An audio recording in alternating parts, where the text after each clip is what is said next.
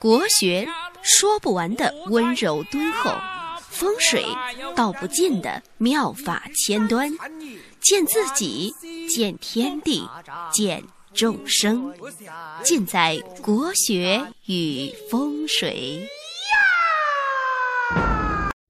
各位听众大家好，我是罗云广志。最近呢加我微信的好友比较多，聆听呢他们问了一些问题，今天呢把这些问题呢总结一下，然后给大家统一做一个回复。因为在现实生活当中啊，很多人还是抱着一些错误的观点来看待我们易学和周易。今天呢给大家正本清源，来还原一下真正的这几个问题的答案是什么。第一个呢，说天机不可泄露。从某种意义上来说，天机呢是用来泄露的，天机的最终命运是被泄露，因为没有不被泄露的天机，只是时间问题。天机呢不是不能泄露，而是因为人、因为事、因为时间、因为场合，这些因素是不是因缘聚合而泄露。科学发明啊，包括日月星辰的这些万有引力啊，这些呢其实本质上呢都是泄露天机。但是呢发明这些规律的人却受到人的敬仰，受到人的敬重，享有不世的荣耀。所以说泄露利人利己利国利民的天机是一种本事。有的时候啊，往往天机不可泄露啊，就是一小撮人故弄玄虚，因为呢他不一定有本事能够看到天机。第二呢，很多人认为命运不可改变，这呢是因为你把命和运分开解读，你就会这个明白命运是否能改变。命是固定的，是先天的，是爹妈给的，不是你的个人意志所能改变的。但是运呢是后天的，后天的时空、人事环境，所以说你是有一定的选择和回旋余地的。也就是说，命虽然相同，但是运做出了不同的选择，其命运呢自然呢会产生一定的差异。所以说命运在一定程度上是可以被改变的。第三个，说周易属于道教。不少人会经常问周易属于道教吗？甚至呢有人问周易属于佛教吗？其实呢，周易是学术而不是宗教。第二呢，至于周易是否属于道教、佛教，我们只要比较一下他们产生的年代就知道了。易经呢是中华文化的源头，其创始人是中华民族的人文始祖伏羲，距今呢已经有5000多年的历史。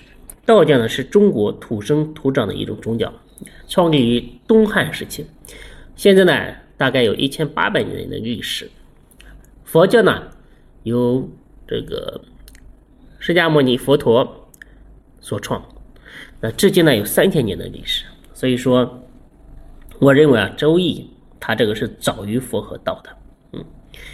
它周易呢和道家呢可以说有着千丝万缕的联系，后人呢把很多的东西把它综合在一起，但是呢谁是谁的源头具体呢，现在呢很多人也是在考察，学术上也在研究，现在呢也没有一个定论。但是说我觉得可以根本上来讲的话，他们两个呢并没有一个直接的归属一个关系。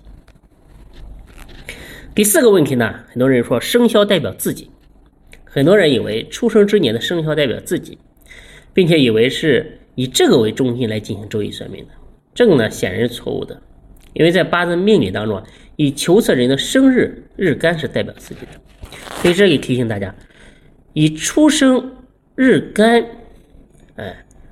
这个生辰八字来预测算命，对人的整个的人生之路啊有很强的一个指导作用。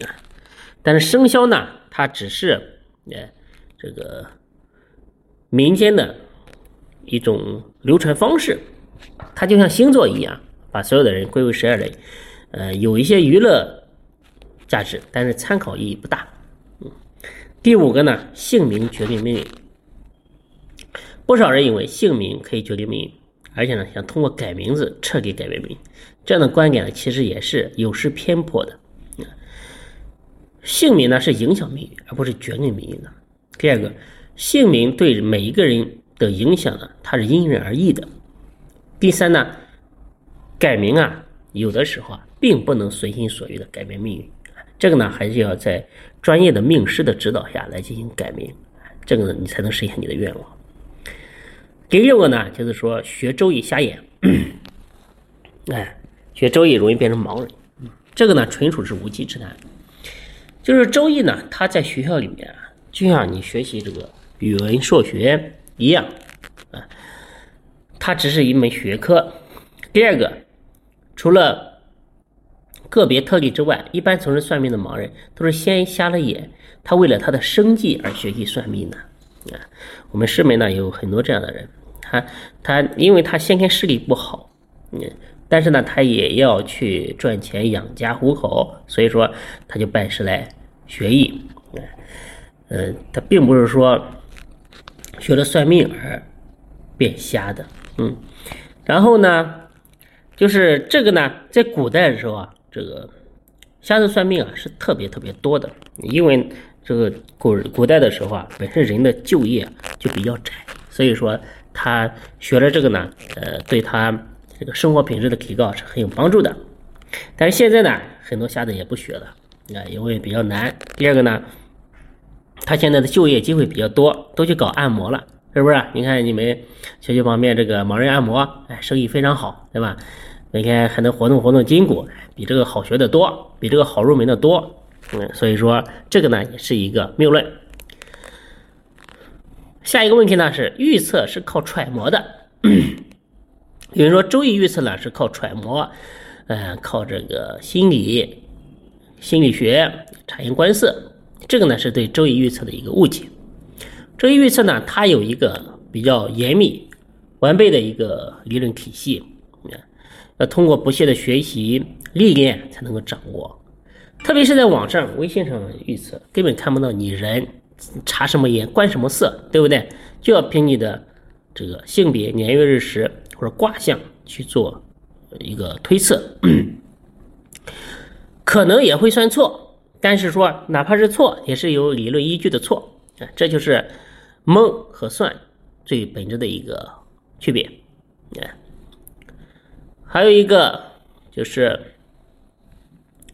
为人解灾会给解灾的人带来灾，这种说法呢也是非常荒唐的。因为大家知道有失才有德，作为周易预测者呢，为他人去排忧解难，指点迷津，它是一种付出，是一种施。那么这种付出理所当然就会得到回报，这种德呢是别人的尊重，是一种吉祥而不是灾。第2个呢，解灾之道呢，它在于化腐朽为神奇，变不利为有利，属于化敌为友，为我所用。所以说灾解掉了之后，那怎么会再生灾呢？是不是？